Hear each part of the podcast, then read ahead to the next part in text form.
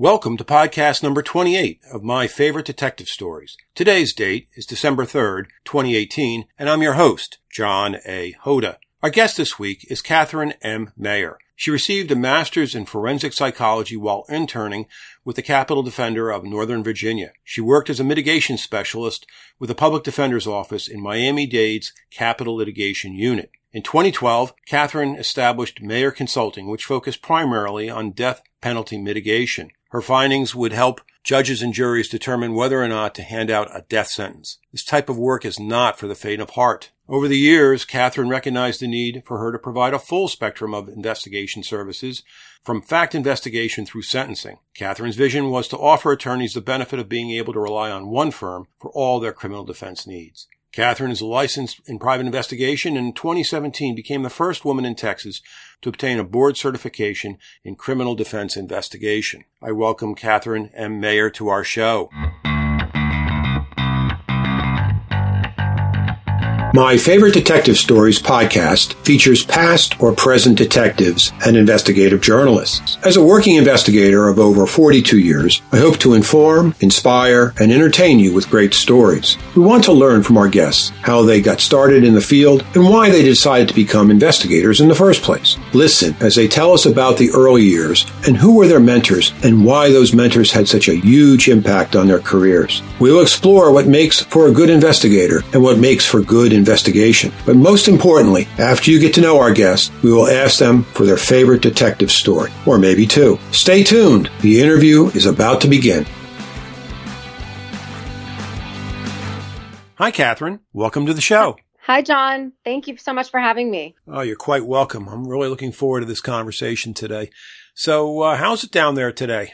Oh, it's actually pretty gorgeous. A little cold for my liking, but finally a sunny day after four straight rainy days. Oh, you mean you have to wear a sweater? Yeah, unfortunately. oh, so I'm so sad to hear that because yesterday a uh, a storm front came up the, the coast, came through New York, and dumped seven inches of snow on so, south uh, southwestern Connecticut. So yes, I. So will, you don't feel so bad for me then. Not at all. So uh, today, I don't blame you. Sorry to hear that. yes, I know. I, I had to uh, shovel around the, the, pumpkin on my front uh, steps. you know. So anyway, oh, wow. and uh, of course. Uh, uh, eventually it will melt and the leaves that I've yet to rake up are still waiting for me out there. So, but right. anyway, the, uh, that's what you get when you live in, uh, the great Northeast or you live up in New England. So anyhow, uh, so of course uh, I was very interested in interviewing you, and and my guests will uh, know why because of the uh, intro that I had done and and the uh, the previous week's episode. I also um, said that you would be coming on and and what it would be about. But so when people a- do ask you what you do, what do you tell them? Well, it's a very uh, long winded explanation, but I am a death penalty mitigation specialist and licensed private investigator. That is quite a mouthful, isn't it? Yes. that is the job title.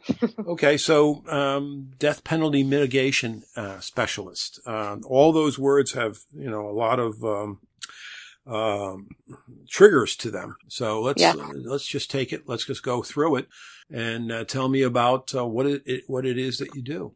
Sure. Uh, well, uh, essentially, I am appointed to a defense team, hopefully at the beginning of what will be a uh, death penalty or capital murder or charge for a client. So the attorney puts appoints me early on and it is my job to basically get to know the client better than anyone knows him from the day he's born until tomorrow. I collect every record that has ever been created on the individual. I speak with as many people as he's ever come in contact with in his entire lifetime and then I essentially write the story of his life that gets presented to a jury or used in, uh, you know, a plea bargain early before going to trial, uh, in hopes of getting a life sentence over a death sentence. Okay. Now, um, is it also, and help me understand this, that there could be also two phases of the use of your information. The first phase would be, uh, as as you said, negotiation uh, between defense counsel and, and the uh, prosecutors. but then also possibly after, uh, if there was a finding of guilt, then there would be uh, a time for uh, your your reports to come forward uh, before sentencing. Do I understand that right? Yeah. Let me let me uh, extrapolate a little more there. Okay. So there are two ways in which you can use my information. Um, and their strategic moves essentially. The first way, now in a death penalty trial, um, there are there's the guilt innocence phase and then the sentencing phase. And and the sentencing phase can be you know just as long uh, as the guilt innocence phase. And the reason is because of the amount of information that's put on because obviously death is different. So they need to understand how an individual got to the point that he or she did in this moment to commit this crime, um, assuming that they've already convicted him, obviously, so they believe he's done it. Um, prior to trial, we can sometimes, depending on you know where the case is, um, you know, what the severity of the crime is, what mitigation emerges throughout the investigation, we might choose as a team, as a defense team, to use the information to get a lesser sentence or a plea or a term of years. Okay. So that will be presented with records, or if there's a ton of mitigation, like, you know, some sort of severe mental health illness or, or, um, you know, diminished capacity, then we might choose to present that to the prosecutor that may then take that into consideration and reconsider. Well, okay. So you, you gave me a little taste of what uh, some of the things that are, that you find in mitigation are. Will you talk about this in a little bit more detail during your stories, or should we, uh, you know, talk about that? Should I ask that question now and you answer it now? Um, we can we can get into that a little later if you'd like. Okay, it, will be coming out along the way, I think. Okay, yeah. So we'll save um, what is um, what is mitigating factors. What how do they look, and how do how are they accepted by the courts, and how how are they used both during uh, the trial as well as during the sentencing phase. So we'll save that for the stories or as as it as you see fit. But uh, so, um, how did you get started in this a long time ago? Well, interestingly enough, uh, when I was an undergrad, I thought I wanted to be a lawyer. So I was in pre law classes, but I then realized I didn't want to do that. But I knew that I want, and I had a minor in psychology. So I knew I was always kind of in, interested in the law and psychology. And back when I was going to school, I don't really think forensic psychology was that well known yet. And when I decided that I needed a new career change and had no idea what to do, I basically Googled what law and psychology jobs were available and I came up with forensic psychology. So I went to grad school in DC. I thought I wanted to be in the FBI, so that was why I chose the school up there and I was simultaneously conducting my graduate internship with the Capital Defender of North of excuse me, the Capital Defender in Northern Virginia. So I kind of had a foot in both sides of the law, and guess I just realized that uh, I belonged on on this side, on the defense. So. Okay. So, what did your work entail at the uh, Capital Defender's Office in Virginia? It was a mitigation um, internship. So, I worked under the mitigation specialists that were in house there under the Capital Defender, who was Joseph Flood at the time. Uh, and he and these mitigation specialists, who are amazing people still, are um, are basically taught me everything I needed to know about mitigation. Um, so I just kind of decided to look for an in-house job from there, and eventually I got one at the Capital Defender in Miami Dade. Okay, so um, there was an inter- interesting intersection that I had uh, five, no, maybe seven years ago. Seven years ago, I, at the time, I was doing uh, missing heir research. Now you say, what does that have to do with death penalty mitigation? And uh, but I was learning the skill set of uh, forensic genealogy and doing genealogy backgrounds on in, in going backwards into people's histories. And there were people there visiting the conference uh, to learn more about genealogy and forensic genealogy as it related to death penalty mitigation because they wanted to see what um, what their families like life was like going back generations And in some cases, they were showing that uh, there were uh, people that uh, the, the, the prior family, the great grandparents, the great great grandparents of some of these people, up until the time of their up until the time of their client, were uh, persons that had been um, either having mental health issues, abuse issues, some things that uh, were uh, clear from the, the newspaper archives that family it just passed on from generation to generation, and there might have been a genetic component to it as well. So, is that anything that has ever you know crossed your desk about uh, forensic genealogy? Is that something that you ever looked at? Absolutely, we do um, a ton of family tree building and that kind of thing, and really, um, what we're taught as mitigation specialists is obviously the whole no stone unturned uh, but we collect records for three generations back. Wow! So when we're when we're speaking with uh, potential sentencing witnesses and family members, we're you know having releases signed and that kind of thing, so that we can get exactly what you're talking about and understanding exactly the genealogy.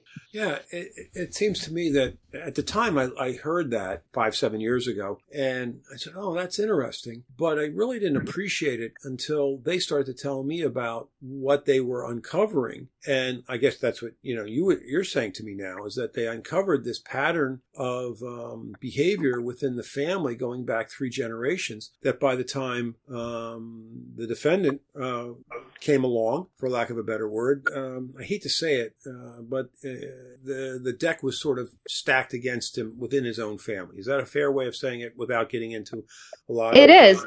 it's of, true. Yeah. Absolutely. Not only the behavior, but neurological, neuropsychological, all of that kind of stuff that also adds diminished capacity. Um, genetics in general, sure. you know, that all factors in, and then it does help with our case for mitigation and you know a life sentence for sure. Okay. So um, you were doing this type of work uh, after you left uh, the uh, down. You were down in Miami Dade. Take uh, start walking me forward.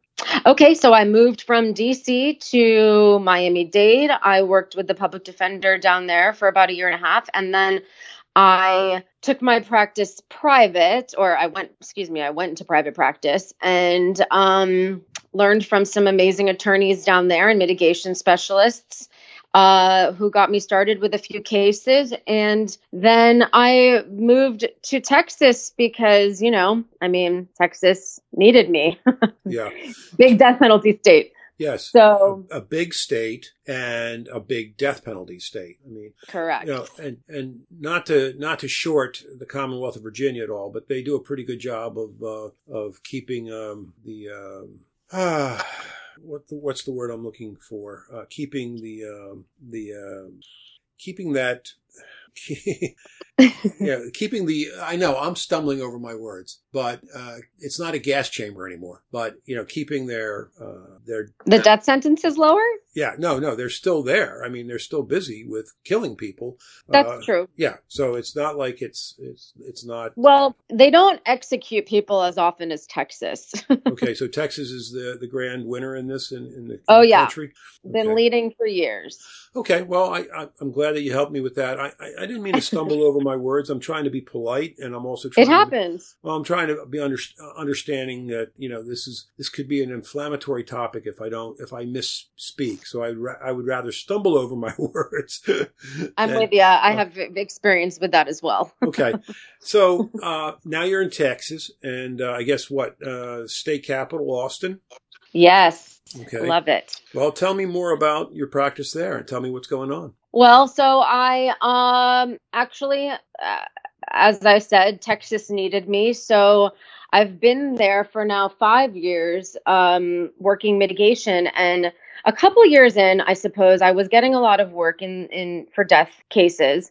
Um, but with what got me into investigation anyway because now i my company has basically grown to include uh, fact investigation as well as sentencing okay. and and the reason being is because i you know i work with investigators all the time on these death penalty cases and um, I guess it just occurred to me that it would be beneficial if we had more of a holistic approach to the defense team. And I decided that I wanted to learn how to be the best investigator and learn from the best. So obviously, I have read Brandon Perron's book, and we'll get into that. Mm-hmm. But you know, the investigators, I just wanted to bolster communication among the team. I mean, my job as a mitigation specialist is difficult when I don't have all of the pieces.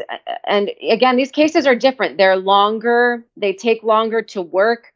They're you cannot cut corners on them. You know, you're dealing with someone's life. Sure. And so you know, if people are on different pages and working from different offices or different parts of the state or even country, sometimes it becomes, and we're, we all have a bunch of work to do. It becomes difficult to, you know, keep things fluid and and on the same page. And i felt that attorneys would appreciate that we could communicate what the defense would be with one another and what we uncover in the fact aspect of things and the guilt innocence so we could carry them through through sentencing because they have to make sense. You know you can't have an innocence claim and then be convicted uh, or have a client convicted and then go and say well this is why he did it. We okay. have to it has to be you know it has to be it has to make sense. Sure. Uh, so I I became I, I was licensed in Florida, but I didn't use it like I do now in Texas uh, as an investigator. Okay. So I I got my Texas investigator license as well, and then just you know read all the books and went to all the trainings for a matter of years, and and really what's interesting too is that I, I already knew how to do everything because I do that with death penalty. I, I, kind of see it as an umbrella. If you can do death penalty work, you can you can essentially handle sentencing, you know, advocacy in any other case. Mm-hmm. Um, and you know what goes into a good investigation because you're an investigator, but for from a different perspective or different angle. Yeah. So, so uh, you know, and you, you bring up a lot of good points. And, and the interesting one is that you came to this uh, from a death mitigation specialist standpoint. And then many of those transferable skill sets did fit well with investigation, but you still needed to learn investigation. You still needed to learn other aspects of the job in order to be a, a fact investigator. Am I, am I correct in saying that? Absolutely. And when I first started, it was interesting because, you know, what what my job in mitigation entails is very gray area. It's psychological. There's no black and white essentially.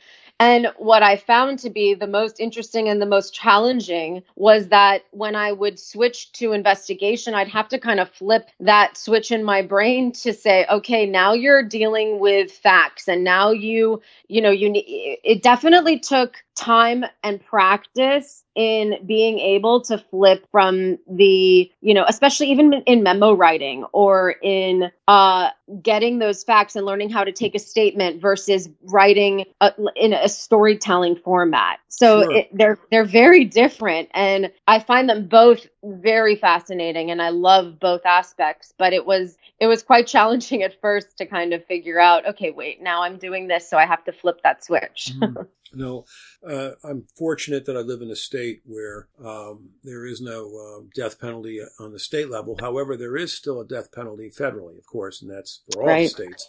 But uh, and I was asked to be involved in a uh, uh, uh, death penalty mitigation phase up here in Connecticut on a federal case, and I didn't beg off, but I said I would take direction from a death penalty mitigation specialist. I mean, I, I didn't want to say that I'd be a gopher or a lead runner, but I certainly wanted to have that person telling me this is what you need to get it and this is why you need to get it, and then then I'd understand it. But first time out of the gate, I certainly didn't want to be holding myself out as being somebody that could do this type of work and say I could do it without having never done it before or not really knowing what the animal was. I mean, is that, uh, uh, I think that's fair to say. I absolutely so. appreciate that you said that because I think what a lot of people don't realize is how much actual, and you don't know what you don't know.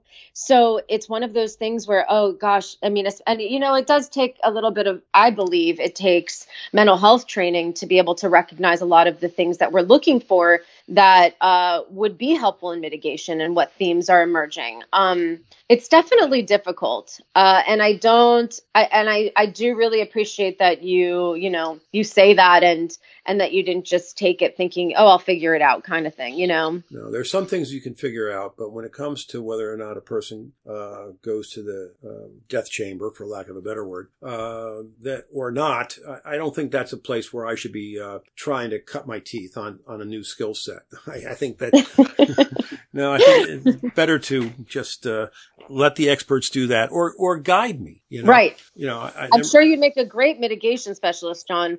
Uh, but certainly, yeah, the guidance thing I, I think is is a great uh, uh, you know, sure you idea. To, you have to have that in order to know and to see the bigger picture. I, you're right. I didn't know what I didn't know, and by having a, a death penalty mitigation specialist guiding me, I, they could explain why I needed to get it. Now, I never argued. I just didn't understand all the time, but in the bigger picture, I could begin to see it. Uh, but I would, sure. ne- I never would have uh, purported myself out to be a, a, death penalty specialist. So, but here's something that you touched on a little earlier, and I want to go back over it again: is that um, you were seeing competent investigations, but uh, you you also felt there was something lacking, I guess, in the fact that there was uh, um, there was a need to communicate, and sometimes the ball got dropped in the communication. But you also saw that there was something lacking sometimes in the in the investigations. What what do you feel was the difference between what you saw to be a competent investigation and one that really sparkled? Well, I think for me, I wanted to really see that no stone unturned kind of mentality in both phases, and and uh, I'm not sure that I always did, and maybe that's just because I have a controlling personality and wanted to do it all. Who knows? but but um, you know, I hear the natural curiosity thing all the time. I think really, uh, you know, other other personality traits that really go a long way in investigation are really strong org- organizational writing and communication skills. Uh, it, a sense of confidence, I believe. I mean, I have walked through Liberty City in Miami by myself as you know a tiny woman in my Toyota Camry knocking on doors you mm-hmm. know, it's clear I'm sticking out like a sore thumb, but I think confidence and the ability to speak with people really goes a long way. Yeah. Um, they, they go hand in hand. So absolutely good written skills, good organization skills, uh, establishing critical rapport, thinking, yeah, problem solving, really thinking outside of the box, putting yourself in the situations and the and the you know uh, your ability. I mean, the organizational thing I think is really is really big too, and research skills. Uh, I think yeah. That, that, I think that is uh, almost I would almost have to say those are prerequisites. Agreed. But, but I think you touched on it too that uh, thinking outside of the box, uh, not just checking the the, the boxes, not just uh, you know putting in the time, uh, going out there nights, weekends, going back to that source, you know, once, twice, three times, yeah, 4 mm-hmm. four if necessary. Um, not accepting no for an answer, on you know, unless you're you have to really understand that it's no. But right. You know I'm saying you can you can you know there's time you can get try to get another bite of the apple if you can, and uh, mm-hmm. and that's the thing about the no stone unturned that I appreciate in what you're saying because that, that gets bandied around a lot in investigations. And when you really are talking about um, that, it, it, goes to a whole new level, uh, especially in a death penalty case. Right. I, I, can't even begin to understand all the additional steps that go on in a death penalty case that would, um, that quite frankly don't always appear in a fact investigation in other cases. I mean, because there's just so much more at stake that uh, you just have to keep peeling back that onion further and further and further. So right. definitely. So uh, you gave me the traits of some good investigators. I, I didn't mean to uh, cut you off were there other traits that you felt that uh, are are important for someone that's doing uh, de- death penalty fact investigation and death penalty mitigation, especially? Um, I think um, obviously the prerequisites of understanding the criminal justice system, and at least for us, really understanding as an investigator. At least my approach is that I'm a fact finder. You know, I'm appointed by the defense, but I am looking for, you know, again, those granules of reasonable doubt mm-hmm. or just providing a fairness to the defendant who's up against the resources of the police department. So really understanding what that means. I think cultural competency is another big one, at least, uh, I mean, in both aspects of fact investigation and mitigation. Um, really understanding the bigger picture of not only just the crime and being able to look past it, but looking at the individual and understanding where they come from. And, you know, when you're conducting an investigation, that, that applies as well. Yeah, this is to me, death penalty investigation, whether it be fact investigation and mitigation, is is definitely investigation on steroids. I can't I can't say it any other way. But but what came through was something that you said, and we both touched on this earlier in our um, warm up. And you mentioned his name, and I'll mention it again, Brandon Perron. Uh, uncovering reasonable doubt and the component method. Um, here was uh, here's an investigator that teaches other investigators, and he was on my podcast uh, and this is about finding the truth. And, mm-hmm. and as much as some of these crimes are heinous, some of them are inflamed in the press. There might be racial overtones. Uh, any number of things going on. Uh, election years for district attorneys. I mean, I don't want to go down the whole litany, but mm-hmm. essentially, a lot of situations where, you know, maybe the truth wasn't necessarily served in, in, the underlying investigation. And here you're coming in trying to find out what the truth to the situation is. And not only the truth about the facts, the fact basis of the case, but also the truth about your client. Exactly. Right. And that, that takes into account his upbringing, like you said, uh, how his DNA going back three generations. You know, if the deck was stacked against him genetically or emotionally or uh, environmentally or socially, uh, what was his life like uh, up until the time that this event took place? Now you're dealing both with um, whether or not um, it occurred uh, beyond a reasonable doubt, or and if and then you're also dealing with the person themselves, the uh, the defendant themselves, as to uh, what they were like. So it's really a, a it's probably the, the, the more fullest investigation, most fullest right. investigation that I can understand being done, and it should be done. It should. Yeah. Everyone deserves to have someone who's not the police looking at their case, or how else is this? How can the system be fair? True, absolutely, right. and we see that very well. Uh, so t- t- today, um, I know you're getting ready for the Thanksgiving holidays, but what are you working on recently? What are the new things that are your, that excite you at your work? Well, uh, I have a one of those MS-13 cases coming out of Ohio, federal death penalty. Um, so I'll be going to El Salvador to conduct a mitigation investigation with his uh, family and that kind of thing. Can't talk too much about that, but okay, that's yeah. But that's for that, real that is for real. That should be interesting. Um, yeah. that so that's exciting to me. Now, um, for those listeners, uh, you used an abbreviation uh, that they may not be familiar with, MS13. Can you just talk about that a little bit more? Oh, sure. Well, um, it's been in the media quite a bit in uh, the past couple of years due to the current administration but um, it is one of the actually biggest worldwide uh, gangs coming out of El Salvador. It didn't start in El Salvador, but it is prim- prim- primarily uh, from El Salvador. And uh, hmm. the MS stands for Mara Salvatrucha. I can never pronounce that correctly. But uh, it's a gang that's been around for a while, and the current administration is doing what they can to kind of, I guess, lock down on.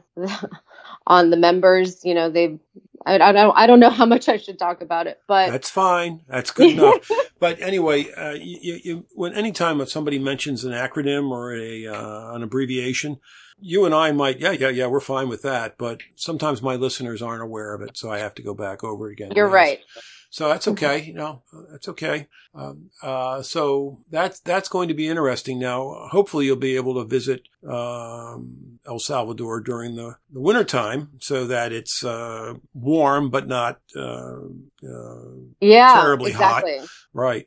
So that, that would be nice. If you need anyone to carry your bags and, and learn more about death penalty cases, I'm sure that I, we could maybe uh, convince the, the good people in the state of Ohio that you could have somebody do that. I'm just mentioning it, you know, and just just sounds great. You're first on the list. Put it out there for you.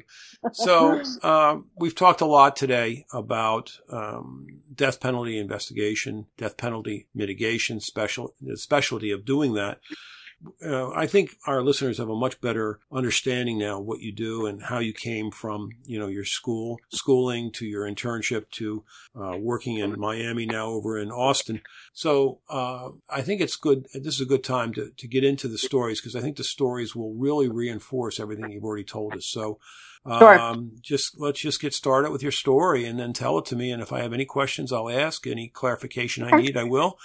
And I won't uh, hijack it. It's it's yours. Okay. Well, um, my story uh, is basically just one that kind of reiterates how important the no stone unturned method is. Um, there was a case that we had a while back where, you know, really the research and the finding people that are homeless or that kind of thing, I think is one of the, and when we're successful in finding them, it's very, it's a highlight. Uh, so in this one case, we had a homeless woman who thought she was a witch. She was clearly mentally ill.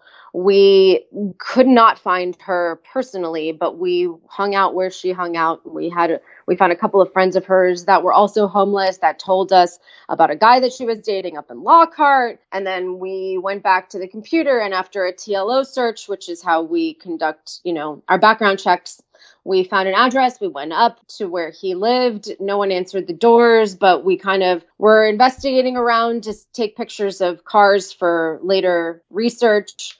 And a woman that saw us mentioned, um, we, we saw us, came out, and we mentioned the man to him. So she got really excited and invited us in. And it turns out that he was her ex husband, whom she hated, and Okay. told us everything about him. Um, and the key pieces of information that we obtained during the um, this interview uh, was another woman's name, uh, a landmark next to a road, and that he kept horses.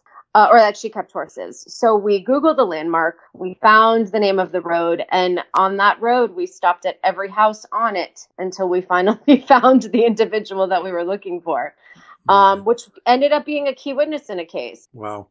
Now you, you mentioned TLO, another abbreviation, but that's not important. What is important is that it's a database utilized by private investigators that very, very carefully data, uh, private investigators are screened by these different database providers and only allowed to use this for very specific purposes. So the en- you entered this information into this database and it popped out with that address, which started your journey with the, I guess, what the ex-wife, and then it went on uh, with the the clues that she gave you to being able to find the man. Do I understand that right? That is correct. Okay, so yeah, and then, uh, but see, this is another example of um, no uh, Uh, no stone unturned. I mean, at some point, a lot of investigators would have, uh, you know, would have stopped. You know, let's let's look at the points where they would have stopped. They would have stopped maybe without even doing the database search because, well, it, it- the person's name isn't there. Then they they talk to that person. Well, maybe they don't talk to that woman very well, or they do so and um, they think, oh, it's going to be too difficult to find this other information. I mean, after all, you were talking about a landmark, something to do with horses, and a third thing. I forget what the third thing was.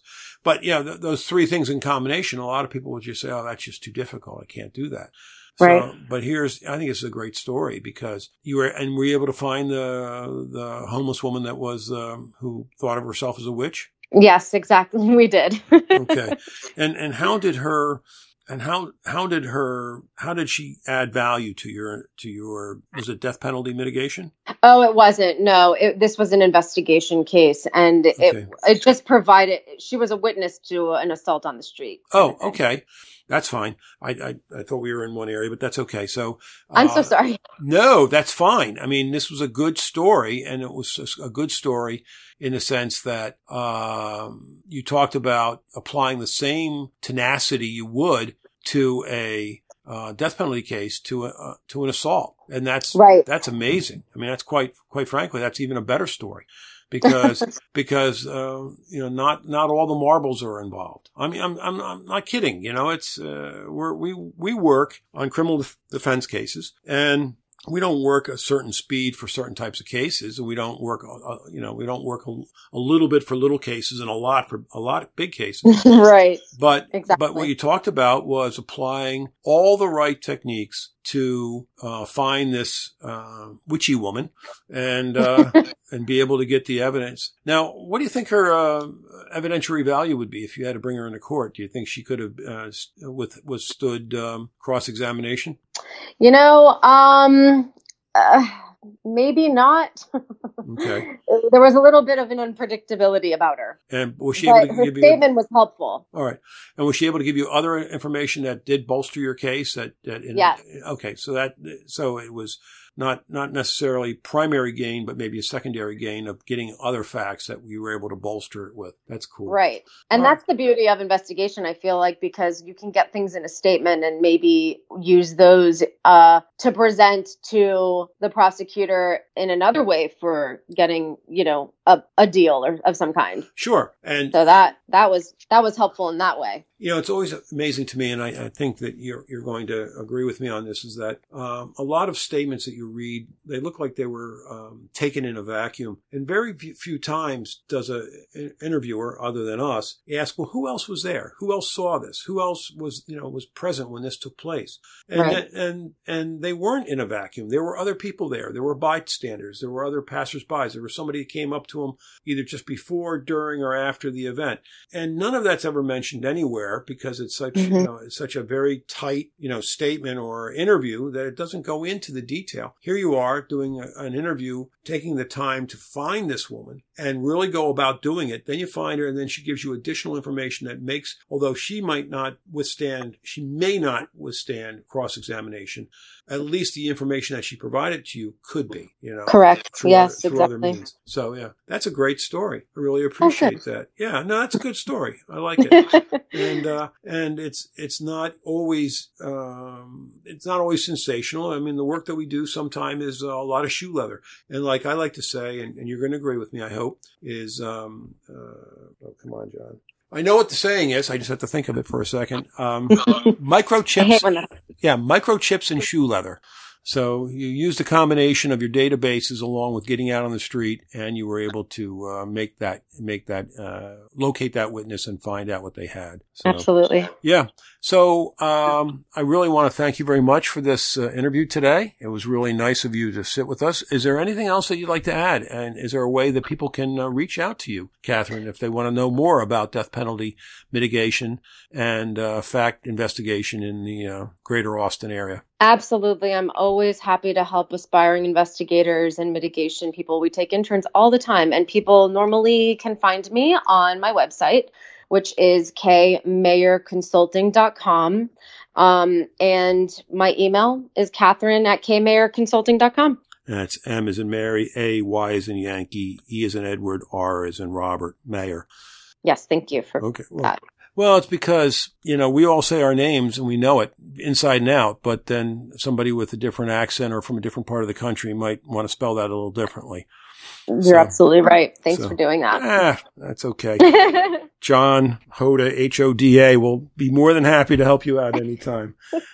so, um, hey, uh, that was great. I thank you again. And uh, I, I, thank you for helping out the aspiring investigators uh, that listen to our podcast. Um, they're going to learn a lot from this today, and I look forward to uh, hearing more from you in the future. It was my pleasure. Thanks so much for having me. Oh, you're welcome. Thank you for listening. I hope that I've earned your interest and your time. Please leave any comments at the website, www.johnhoda.com. That's J-O-H-N-H-O-D-A.com. Our guest next week is Scott Fulmer. Scott is a licensed private investigator in Utah and Colorado. Moreover, he's a prolific author and speaker. He's an Army veteran and served with the 2nd Cavalry Division in the First Gulf War.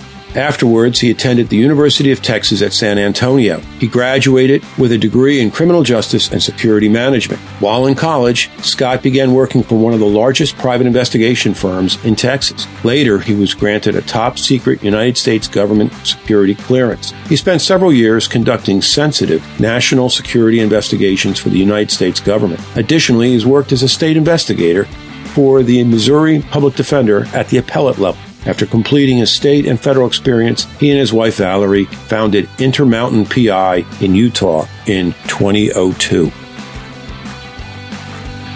Our circle around the campfire continues to grow by leaps and bounds. I thank you for telling your friends and leaving reviews on your favorite podcast app. FYI, each episode takes around five hours to research, interview, edit, format, and produce, as well as share. Then there are the expenses to air the shows. I love these podcasts, and your ongoing support is appreciated. You can support the show for less than a couple coffees a month at patreon.com forward slash my favorite detective stories. Patreon is spelled P A T R E O N dot com forward slash my favorite detective stories, all one word. And you will receive all the stories and just the stories from my guests. But wait, there is more. Each guest has given me a second story exclusively for Patreon subscribers. Help me bring to you my favorite detective stories.